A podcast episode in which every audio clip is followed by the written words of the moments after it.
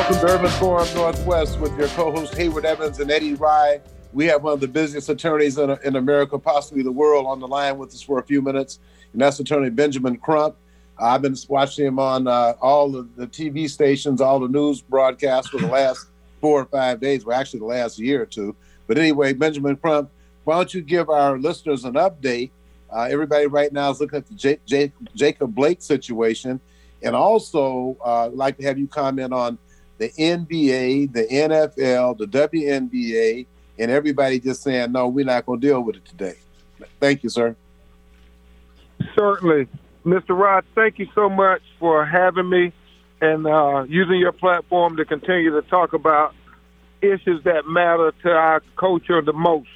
Um, Jacob Blake Jr. right now is still in a stable condition, but still in intensive care. Um, he had another surgery yesterday to continue to try to move bone, uh, bullet fragments uh, from his spinal cord. Um, obviously, as we prepare for the Great March on Washington tomorrow morning in Washington, D.C., his mother and father will be joining the families of George Floyd Jr., Breonna Taylor, Ahmaud Arbery, Trayvon Martin, Michael Brown, uh, and the list goes on and on of these hashtags that we've come to know after police officers have uh, engaged in excessive, brutal use of force, like what was demonstrated on Jacob Blake Jr. I mean, they shot him in his back, point blank range, seven times in front of his three little boys. And now they're trying to figure out how they can justify the unjustifiable uh, in, in, deliberate indifference, Mr. Rice. That's what it was. That's all you can call it when a person shoots uh, another person seven times in the back at point blank range. You have deliberate indifference as to whether that person will live or die. And so that's why we're marching, especially when we consider they keep saying, well, you got to put it in context, don't rush to judgment. But yet you had a little uh, white boy who was a white supremacist go and kill two protesters who was exercising yeah. their First Amendment rights with an assault weapon. He kept that assault weapon around his neck as he marched down the road in front of the National Guard and law enforcement officers. And Mr. Rice, nobody shot him in the back and nobody killed him. So the issue isn't with de-escalation. The issue isn't with police training. The issue is racism because they can de-escalate just fine. When it's a white citizen, they don't shoot first and ask questions later. But when it's a black person, they shoot first and ask questions later. And we have the tale of two videotapes here in Kenosha, Wisconsin to make our case. That's right. And then, you know, also there's a situation in Tacoma, Washington, just south of Seattle, Manuel Ellis. So uh, that's another, that's something that's close to us as well. So we've been watching this closely. But yeah, it was really, really amazing to see uh, this young guy walking down the street with a, assault rifle uh, with in front of all the law enforcement in the world and nothing happens. But then we go back to Mother Emanuel Baptist Church a couple of years ago when Dylann Roof went in and killed nine black folks at a, at a prayer at a prayer meeting. They let him in church and uh, the police didn't shoot him and took him to Burger King, got him a hamburger on the way to jail. Yep, yep. It's the, there's two justice systems that exist in America: one for Black America, and for one for White America. So therefore, we're going to be marching to renew our commitment to make a more just society, one where George Floyd has the opportunity to take a breath, um, and Breonna Taylor has the opportunity to sleep in peace. Mm-hmm. And Ahmaud Arbery has the opportunity to run free. And Jacob Blake Jr. has the opportunity to enjoy his eight year old little boy's birthday party. And that's what we're fighting for, for all of our children to have an equal opportunity at the constitutional guarantees of life, liberty, and the pursuit of happiness. Well, Attorney Crump, uh, We won't be back in Washington, D.C., but we will be holding an event, virtual event in Seattle, because, uh, you know, we're in Martin Luther King Jr. County, and Hayward Evans I co-convened uh, the Martin Luther King Commemoration Committee. But if you could just take a couple of minutes and just talk about the march. I've heard Reverend Al talk about it. I've heard you talk about it as well.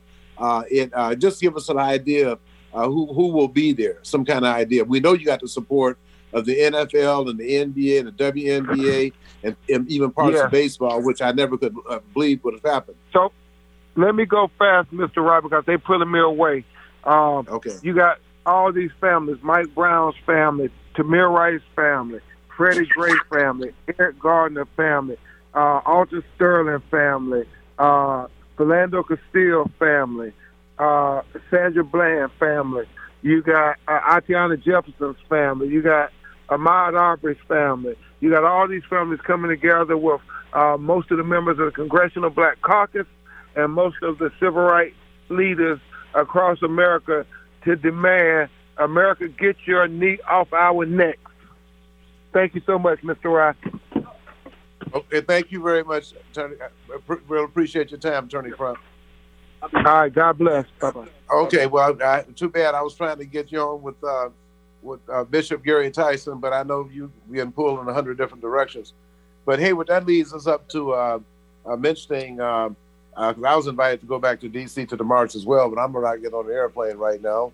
Uh, but in terms of uh, locally, uh, matter of fact, when uh, Bishop Tyson comes on, he's uh, he's uh, is one of the people that's going to be participating. But uh, why don't you just uh, briefly, until he gets on the line, uh, go over what's planned for Friday, the 57th anniversary of the 1963 March on Washington for Jobs and Freedom. Oh man, thank thank you for that, Eddie. You know this is going to be an absolutely fantastic program. Uh, we're going to once once again reflect on Dr. King and the uh, 63 March on Washington, but also after 57 years, but also reflect on what got Dr. King and that whole movement to go there. So we're going to talk about that NSF check. And then, you know, they always say, follow the money, follow the money. Anything going on, follow the money. Through our limited research, we found trillions upon trillions of dollars have been denied to communities of color. And I know the people are going to be very, very surprised and interested in a lot of the facts. To the listenership, did you know there was a, a uh, Civil Rights Act of 1875? Hmm. And how much was set aside? It only lasted two years. There's so much great information out there, and it speaks to it speaks to the unbroken line of white supremacy in America. Hey, we have uh, Bishop Tyson's on the line. Hey, Bishop, Bishop hey, uh, Tyson. Yeah, grace and peace. Okay, well, uh, they pulled. Uh, I was wanted to meet uh, Attorney Benjamin Crump but about 50 people were pulling on him, so we weren't able to do that. But we're uh, uh, very happy to have you on.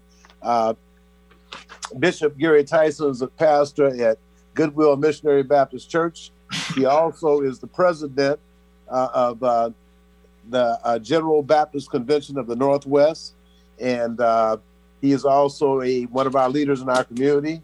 And so we wanted you to comment, first of all, Bishop, give us a little background to our listeners, and also, we'd like to have you talk about the organization which you're the president of it, because uh, we don't really need all the Christians lining up to deal with this madness we are seeing right now.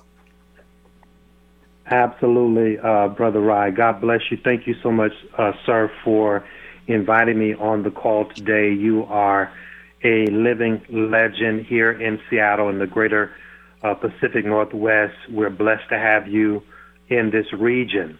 Your voice mattered in the 60s and the 70s, and certainly it matters today. And all the injustices that you have seen in the past, unfortunately, it's sad to say that you are still seeing them again. But thank you for being a drum major for justice and birthing such a powerful leader as your daughter uh, to get the word out and the message out to another whole level uh, on national TV. So I am most grateful to be on this call today. I am a native Floridian, uh, born and raised in Florida in the deep south of a little small town called Starke, Florida, which was in between Gainesville, Florida, and Jacksonville, Florida.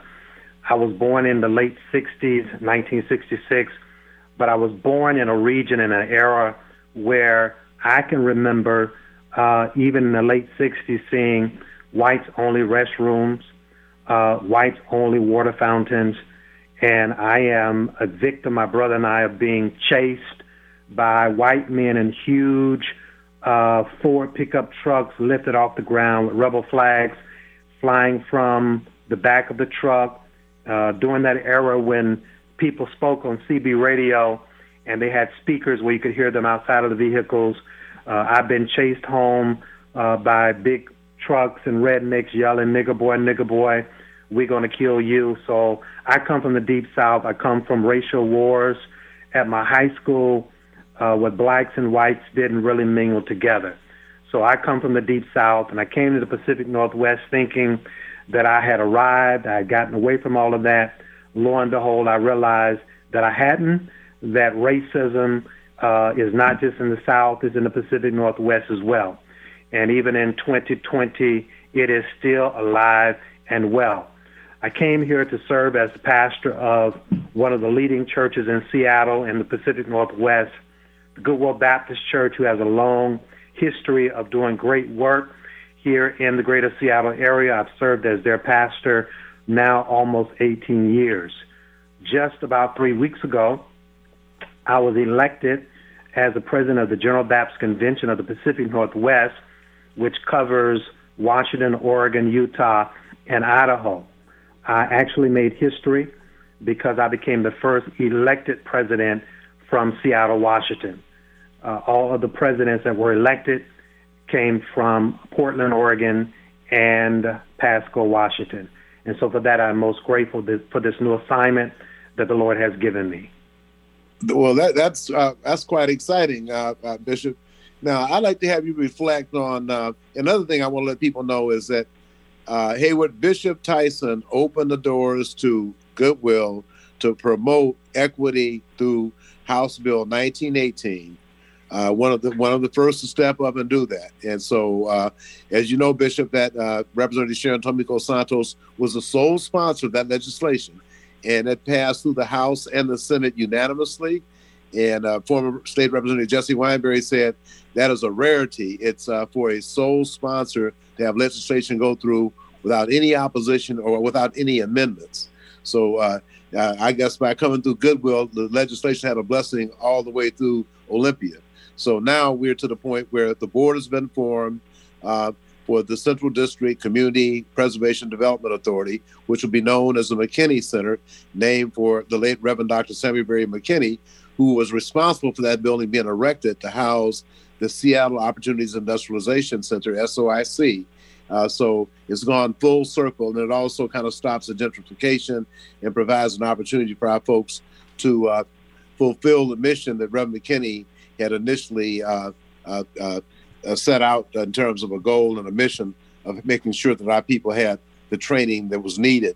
So I just wanted to mention that uh, as well. Now, I'd like to have you also. I want to give my co-host an opportunity that Hayward Evans an opportunity to make a, a, a give you a question or a comment. Uh, uh first, Bishop Tyson, I got to say congratulations on your on your election to the General Baptist Convention of the Northwest, and that truly truly is a great honor. Uh, you know, black churches have always been bi- vital to the success of the civil rights movement, and you know the event coming up tomorrow, the '63 March on Washington can you share with our listenership your views about the march and how the church is going to be playing a critical role in our continued struggle for equality? Absolutely, Brother Hayward. Thank you for um, that. Congratulations. I want to back up before I move forward. I wanted to say to Eddie, uh, I don't know if you know this or not, but Jesse Wineberry's family, his father was a deacon at Goodwill Baptist Church. His mother was a deaconess. They were founding members of Goodwill Baptist Church.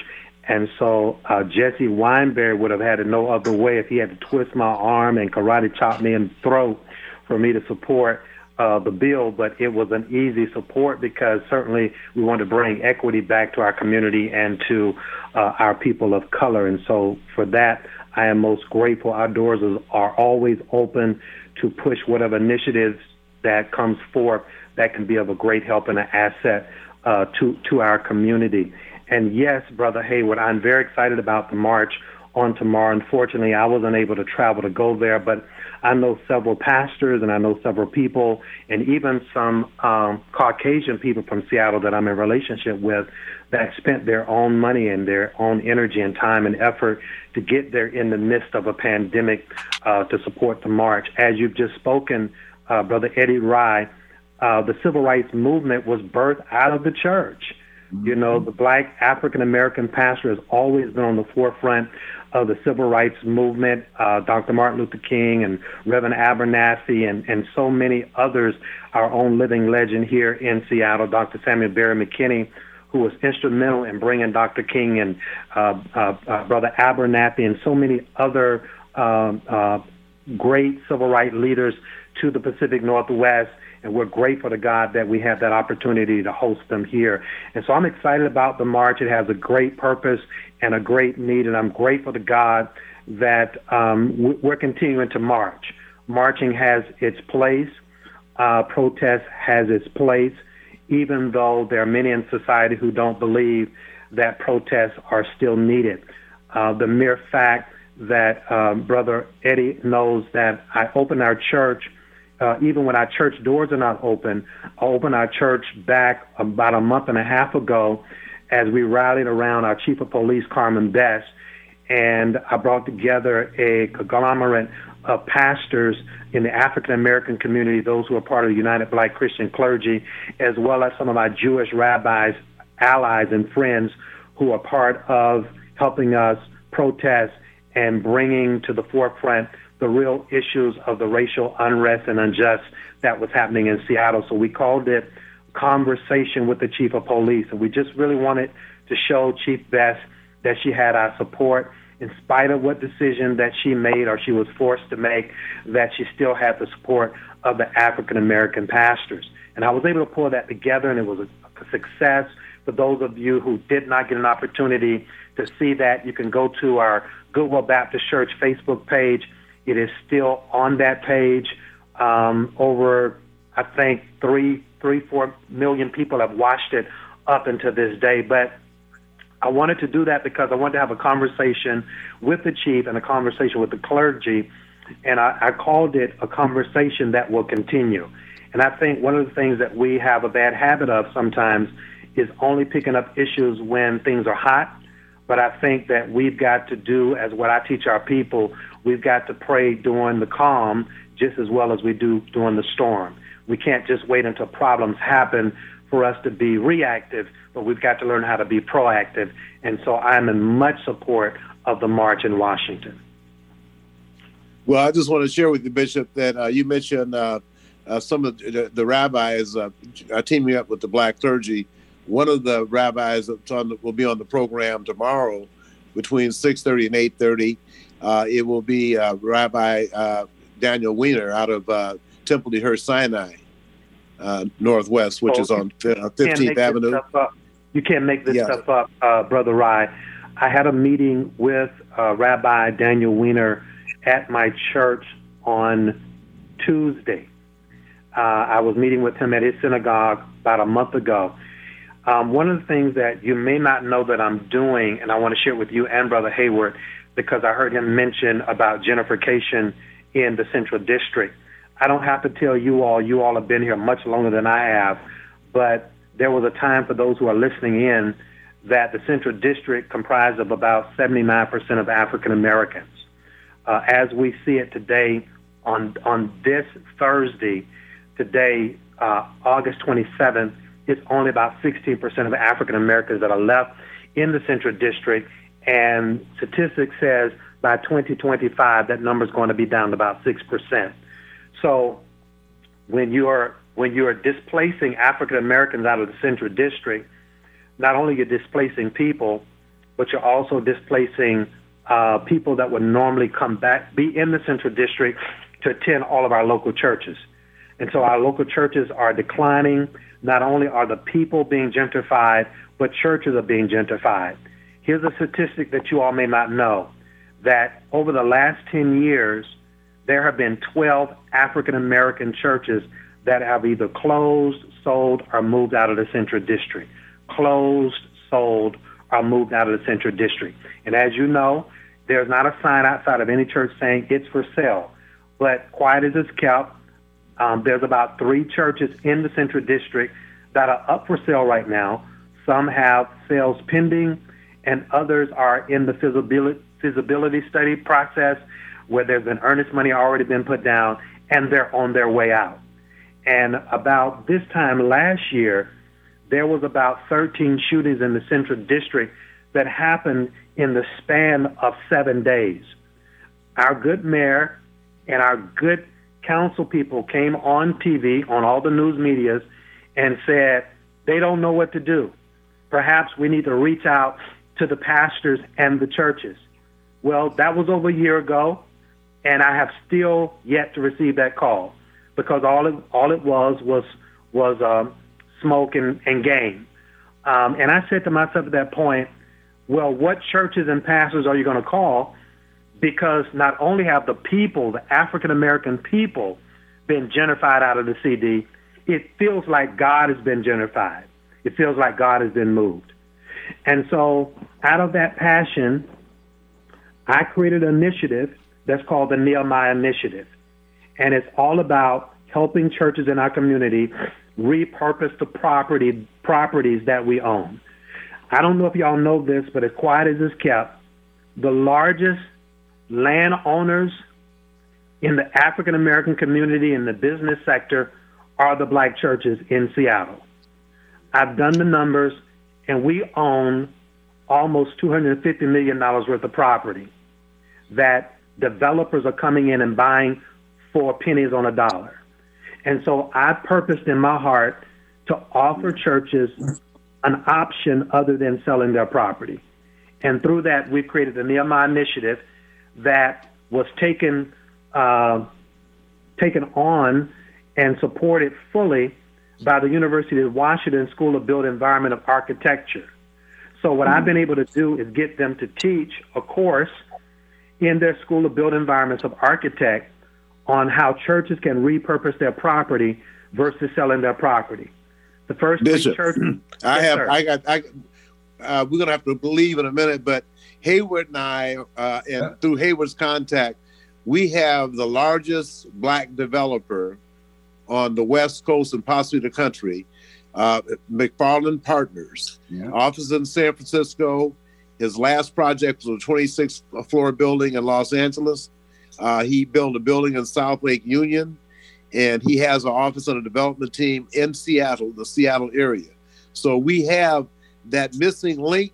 Uh, tell them don't sell anything, and we need to get together right. offline, come together. Hayward can arrange a meeting for Victor MacFarlane to meet with us because he has suggested that with all the churches coming together, All and, and we don't have to lose that because we would have to worry about the financing. Uh, we know this guy is uh, is credible, and like I said, he was one of the largest in the country, if not not the West Coast. If I, I think the country, uh, MacFarlane Partners. So uh, Well, you, you you set that up. Brother Eddie Hayward. And, and I'm We want- there. we- I'll close with this. Um, you all know that the police department got defunded, and we were able to get the mayor to sign on to give the black churches in the city $22 million to build a thousand housings for our people over the next three years. So we need to coordinate and meet immediately. No, that'll happen, sir. Bishop, uh, bless you can go ahead Thank and you call. for the go ahead- opportunity. Yeah, go ahead and call the meeting with with the clergy members and give us a couple of dates, and Hayward can coordinate with Yes. MacFarlane Partners, and we can just go from there. We Love can't it. help ourselves, sir. Thank you Yes, for sir. your Love it. what you're doing. Thank both of you all for the work that you all doing. Y'all are leaders, and we're following your lead. Uh, it sounds like the Nehemiah Project is taking the lead. Amen. Major. All right, major. right on. That's what it takes. Okay, then. It's God amazing bless. what we can do when we come together. Okay, Bishop Tyson, thank you very much for your time today. You're welcome, sir. Uh, Thanks for Eric, we're gonna take a, we're gonna take a break and come back with our next guest after this. Why sit in bumper to bumper traffic when you can hop on Link Light Rail and fly by the gridlock? It's a smoother, easier, stress free way to get where you want to go. Whether you're heading north to Capitol Hill and the University of Washington or south to Columbia City, Tukwila, and the airport, Link Light Rail will get you there quickly and safely. And if you have an ORCA card, even better. Just tap on the yellow card reader when you get on and listen for the beep to let you know your card has been accepted. Then tap your card reader again once you've reached your destination and listen for the double beep to let you know you've tapped off correctly. To find the closest Link Light Rail station or to learn how to get an ORCA card, just go to soundtransit.org and type Link Light Rail into the search bar. Sound Transit's Link Light Rail. Just another way that Sound Transit is powering progress.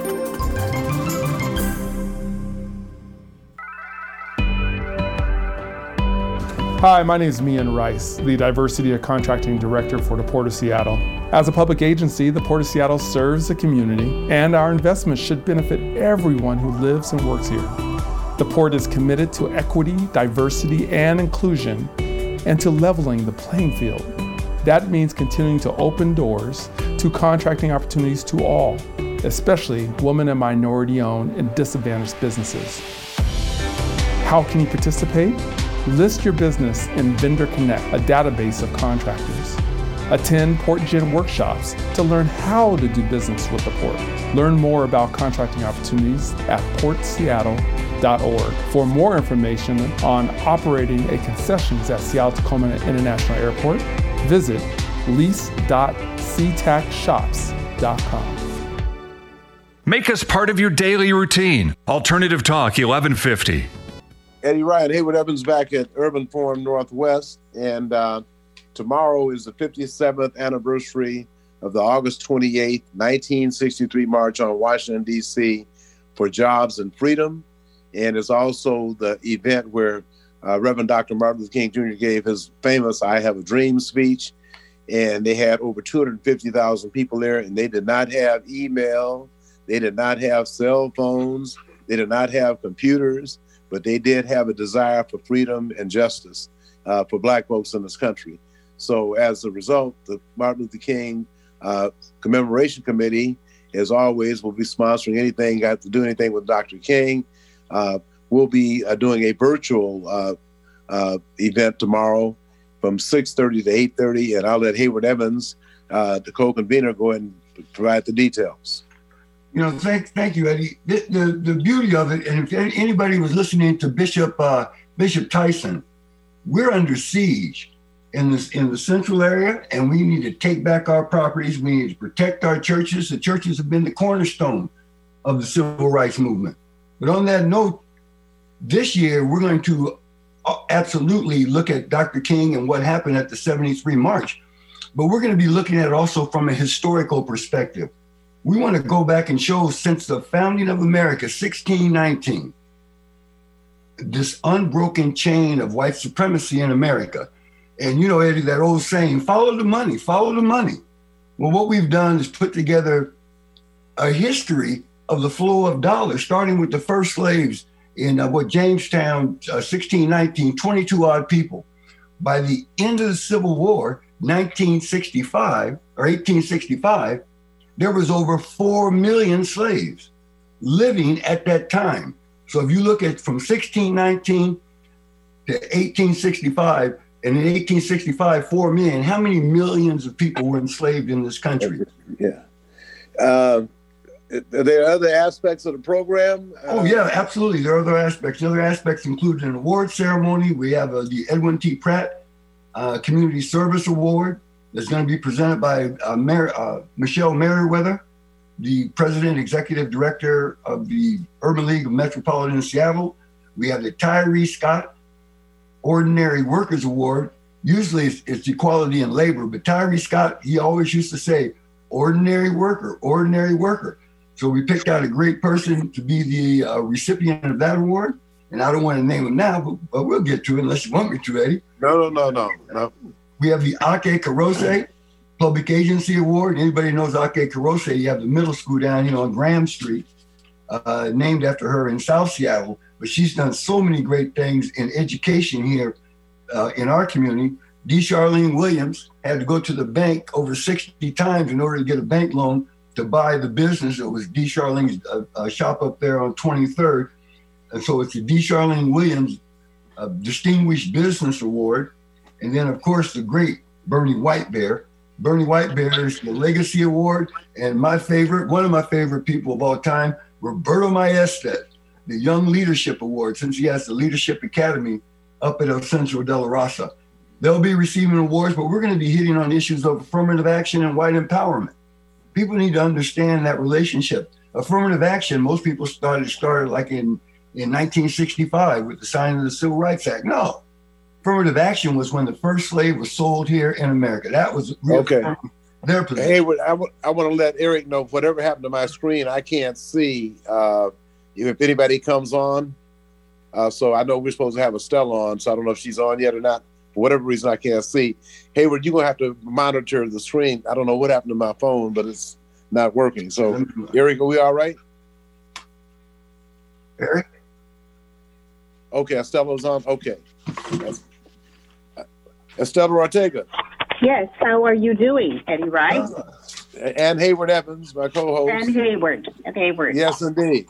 Estella Ortega is uh, the dynamic executive director of El Centro de la Raza on the top of the hill. I know the developers are not too thrilled because they could see all around the city and the lake from the fourth floor of the building. And now she has 120 units of housing, keeping people of color close by to jobs and transportation because Sound Transit's right by there too. So, uh, but anyway, uh, I want to let Hayward go go ahead and, and talk about the event with you and uh, what you guys have discussed already. All Go right ahead. Well, Estelle, just tell us about well what your role is going to be, and, and particularly if you can just highlight, because I know we were talking about all of the things that have happened under, under this under this wide affirmative action policy that existed. We know about the uh, the Ameri- the the Indian Removal Act of the 30s. We know about the internment of the Japanese 41 45. We know about the uh, um, uh, the uh, what was it the Chinese Exclusion Act of 1836. But when you and I spoke on the phone, share with our listenership what happened to the Latino population in Southwest United States. Okay, very good. Well, um, basically, in about 1838 or so, I probably don't have the exact year right, but there was the Mexican American War. And at that time, you know, basically, the United, that's when the United States took more than 50% of Mexican territory. And so when it took 50% of Mexican territory, there was obviously Mexicans who were living there, and they were supposed to have been granted, um, you know, citizenship. You know that uh, the you, that you could still speak your language, and that um, you know you basically wouldn't be discriminated against. And from that day on, when half of Mexico became part of the U.S., that is when um, you know Mexicans began to face incredible uh, discrimination um, by living, you know, on the side of, of the United States. And the kind of discrimination that you know people are not aware of is that you know just as they pushed Native Americans, you know, um, you know, off their land, and just as when um, you know slaves were freed and whatever land you know that they had, you know, they tried to steal it away. Well, they did the same thing in Texas and and other uh, parts of um, you know the other states. The fifty percent of the states, so the audience knows, was Texas, California, Nevada, Utah. Um, and parts of, of Colorado and even parts of Louisiana. Um, that was uh, that was originally Mexican territory, and so in the way that they would try to push people off the land, obviously was you know, can I buy your land? No, we don't want to sell our land. Well, they would terrorize people, and you know, create all kind of havoc. But the thing, the most important thing that people don't know around, um, in particular, what happened in, in Texas is that many people were hung. You know, thousands of people were hung, um, and um, and just incredibly discriminated against. To um, there were signs as even as late as 1968 on the Mexican border that um, said, you know, no um, Mexicans, um, no, no dogs or Mexicans allowed. And it was not until you know we, that we had the Civil Rights Act of 1968 that that you know put an end to that that kind of, of, of signage. And it was you know the the the very famous uh, Texas Rangers that lynched thousands of our people with impunity, which meant you know they weren't they weren't charged with with uh, murder or any anything. Um, so that that's the backdrop of you know obviously Mexicans living uh, in the United States, and of course you know um, we still see you know to this day the you know the violence of you know the police in terms of of you know their brutality toward Mexican people, Latino people also. Well, Stella, you know, on, on that note, because what I say, look, you look at the Constitution, Article One, uh, people, African descendants, the Africans who were here were three fifths of a man because of their color. Now you you folk are brown. Hmm. where where do you know where do you fit in that equation of stereotypes? And also, I looked at that star, that Texas Ranger star. It looks just like the star that the slave enforcement authorities carried 100 years before. Same yeah. style.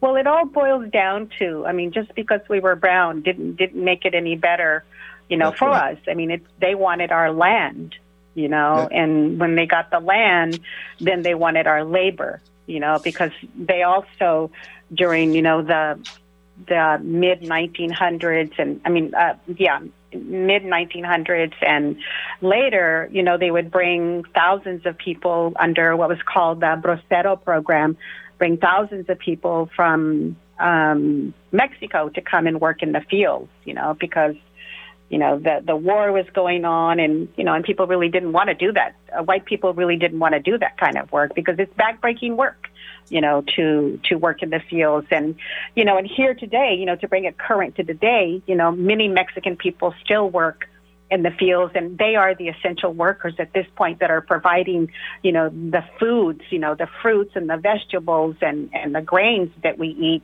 um you know today you know the the meats that you know that are in our grocery stores those who work in those meat packing um um companies, many of them are Latinos. And so we still, uh, even though we're essential workers, we still face discrimination to the point that when that stimulus bill came out, the first stimulus bill, um, people who were undocumented, people who may have been married to an undocumented person, children who were U.S. citizens who um, had an undocumented parent were, did not have access to those funds. And so they were penalized because of their relationship with um, an undocumented.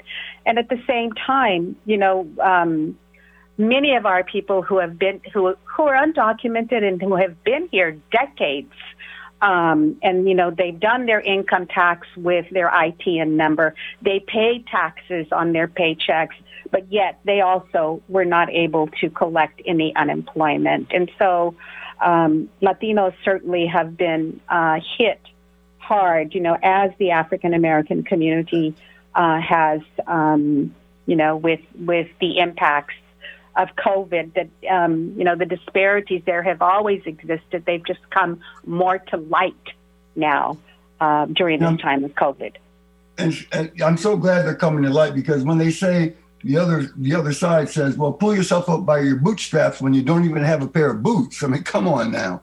Exactly. But, exactly. But, but, if I can just uh, ask you this, you're going to be one of our speakers tomorrow, and we're so honored uh, on behalf of the Martin Luther King Commemoration Committee to present the Roberto Maestas Young Leadership Award and you're the presenter. And can you speak a little bit to that and share a little bit? Of, we we get we, we're running out of time. Hey, we're, we're running out of time. so distinctly. All righty. Well, I hope people will hear me tomorrow. Then, okay. All right. That's what we're going to have to do. We're, we're running out of time. But thank you very much, Estella. Thank you for the so, honor, always. Oh, absolutely. It's an honor to have you on. Th- I really appreciate you and what you're all you're doing. Okay, uh, Eric, I guess we'll take a quick break and come back with Anila after that. Hi, my name is Mian Rice, the Diversity of Contracting Director for the Port of Seattle. As a public agency, the Port of Seattle serves the community, and our investments should benefit everyone who lives and works here. The Port is committed to equity, diversity, and inclusion, and to leveling the playing field. That means continuing to open doors to contracting opportunities to all, especially women and minority owned and disadvantaged businesses. How can you participate? List your business in Vendor Connect, a database of contractors. Attend PortGen workshops to learn how to do business with the port. Learn more about contracting opportunities at portseattle.org. For more information on operating a concessions at Seattle Tacoma International Airport, visit lease.seatacshops.com. Why sit in bumper to bumper traffic when you can hop on Link Light Rail and fly by the gridlock? It's a smoother, easier, stress free way to get where you want to go. Whether you're heading north to Capitol Hill and the University of Washington or south to Columbia City, Tukwila, and the airport, Link Light Rail will get you there quickly and safely. And if you have an ORCA card, even better. Just tap on the yellow card reader when you get on and listen for the beep to let you know your card has been accepted. Then tap your card reader again once you've reached your destination and listen for the double beep to let you know you've tapped off correctly. To find the closest Link Light Rail station or to learn how to get an ORCA card, just go to soundtransit.org and type Link Light Rail into the search bar. Sound Transit's Link Light Rail. Just another way that Sound Transit is powering progress. Wherever you go, Alternative Talk 1150 is here for you. All right, Eddie Ryan, and Hayward Evans back at Urban Forum Northwest. Want to thank the Sound Transit Small Business Development and Labor Compliance Office, uh, the City of Seattle's Purchasing and Construction Services Office, uh, CTAC Bar Group LLC, uh, Concourse Concessions, and Stephanie Ogle does our technology. Uh, we now have uh, Anila Afzali on the line, who is the executive director of the American Muslim Empowerment. Uh, amen. Amen. I know Empowerment uh, Association. But anyway, Anila has uh, several other hats too, and uh, she's going to be one of the folks who's participating uh, and has been a member of the Martin Luther King Commemoration Committee and has participated in the past. Uh, not only that, but in marches as well. So it'll be good to have Anila's voice here, making sure that we hear from our Muslim brothers and sisters tomorrow. And Anila, I want to let you know that I also extended an invitation uh, to Imam Benjamin Shabazz as well. So uh, welcome to Urban Forum Northwest. And uh, what, what do you think about the event that's coming up tomorrow? Hello there, dear brothers Eddie and Hayward. It's always an honor to be with you on your show, and I'm always willing to stand with you and my black siblings and so many others in commemorating MLK and the 1963 March. I'm happy to hear that Imam Shabazz is going to be joining as well. Uh, as you mentioned, I've participated in past years in the great program that you've put together, and this year may be different because of the virtual format but I expect it to still be powerful and hopefully even a way to reach a larger audience in the struggle for jobs and justice that Dr. King pursued. So I'm, I'm excited about it. I'm looking forward to it. Uh, I know that the work that I do through the Muslim Association of Puget Sound, it's all about pursuing justice. Uh, for all communities, including the Muslim community, the black community, and others. And I'll just say that the Quran commands me, commands Muslims to stand firmly for justice for all, even if it's against ourselves or our families, whether rich or poor. And Prophet Muhammad, peace be upon him, specifically taught an anti-racist message 1400 years ago that all mankind is from Adam and Eve. A white has no superiority over a black, nor a black has any superiority over white, except by piety and good action or we could say character and conduct in Dr. King's words. And if only we had listened to those words. I, I wish we had, because we would be in a different place today if we had actually listened to that. And of course, as you know, while I myself am not black, the, the struggle for black lives is my struggle too.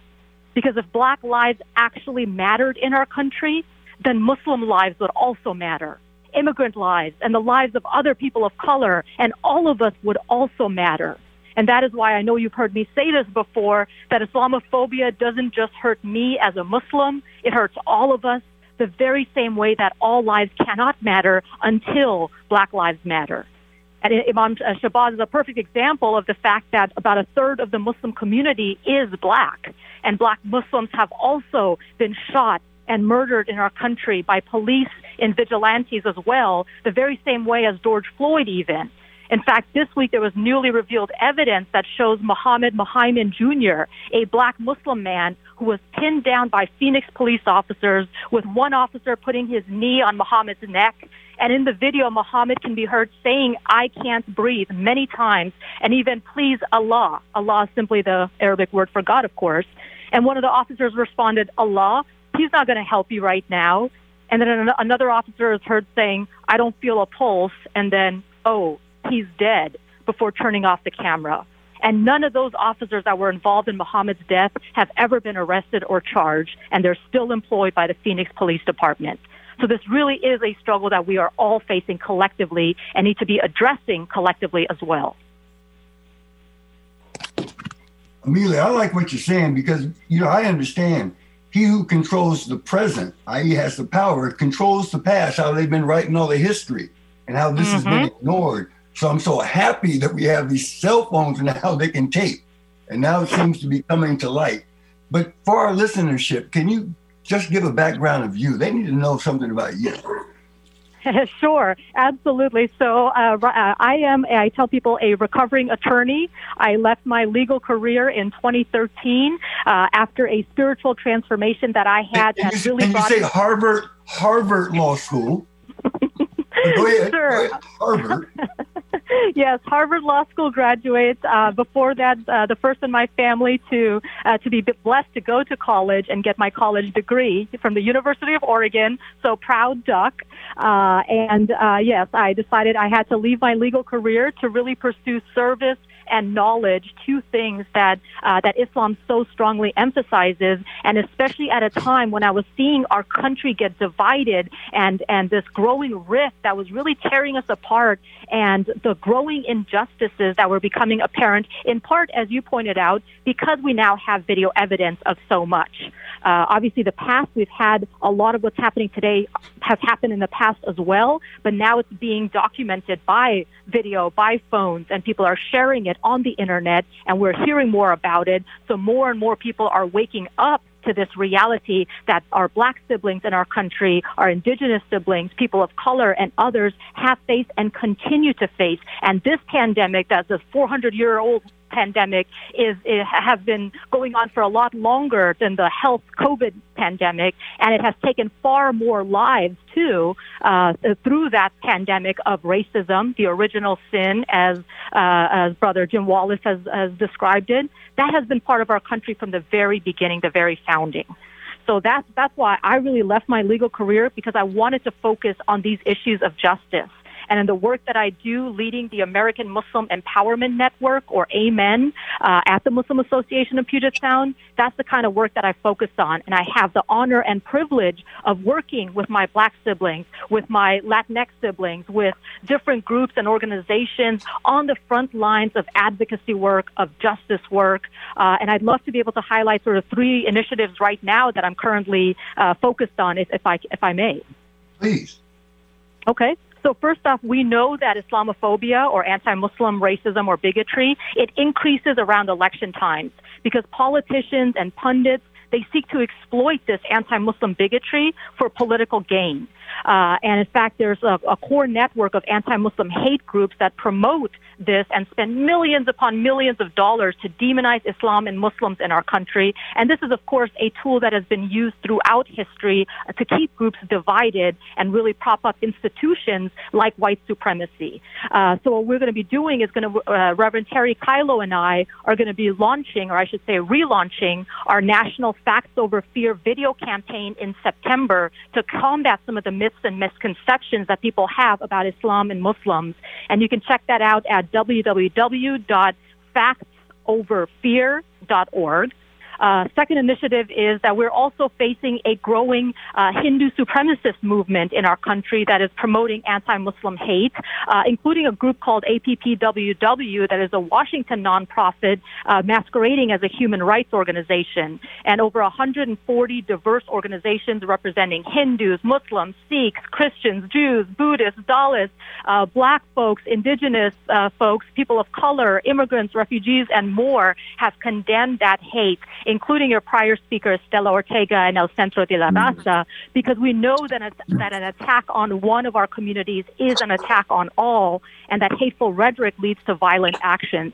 And you can go yes. to I, I, I, have to say, I have to say, in all fairness, that that, that organization, uh, they, I do want to say that they were feeding poor people, and they are have committed to do some other things with the black community.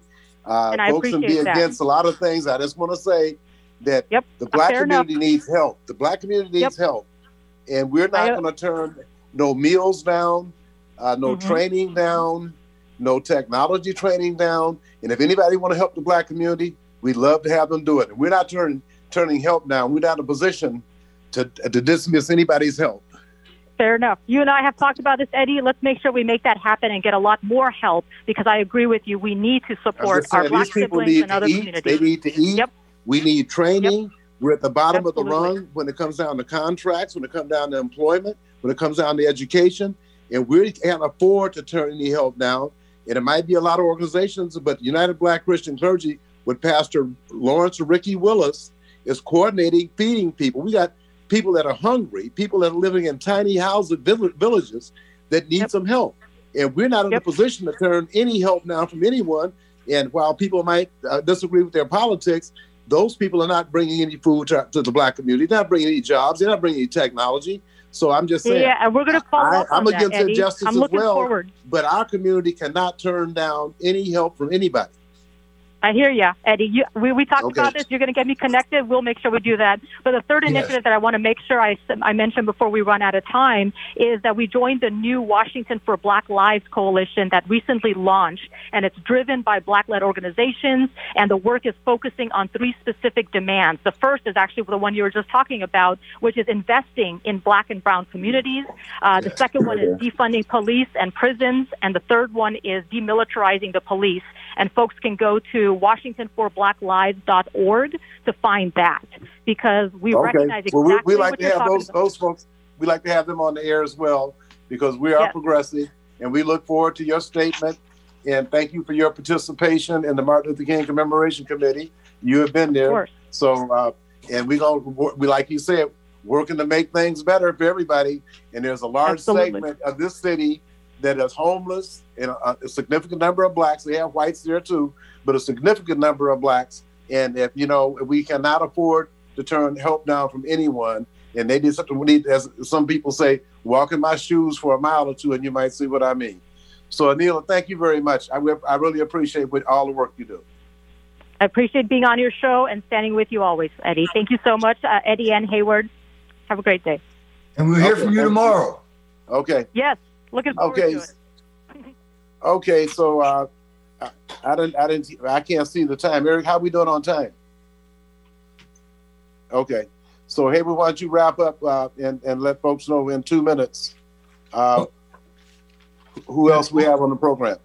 Yeah, tomorrow six thirty to uh, nine thirty. We have a, a great group of people, and also the singers. Josephine Howe is going to be singing. Everybody knows she can blow. Chandler Williams. Chancellor Williams, and he's absolutely fantastic.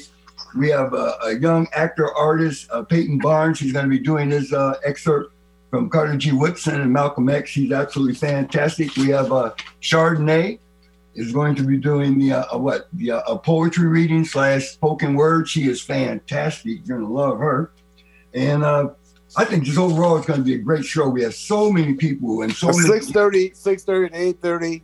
And uh, if you go to MLKCC website, uh, we'll be putting the word out tomorrow. Where, where it's going to be on all social media. So we're out of time. I want to thank all the guests today. Wish you'd have had more time with, with uh, Attorney Benjamin Crump, but it all worked out. Thank you, Bishop Tyson, Estella, and Anila Afzali. Thank you for your time today. So thanks, Eric. Talk to you.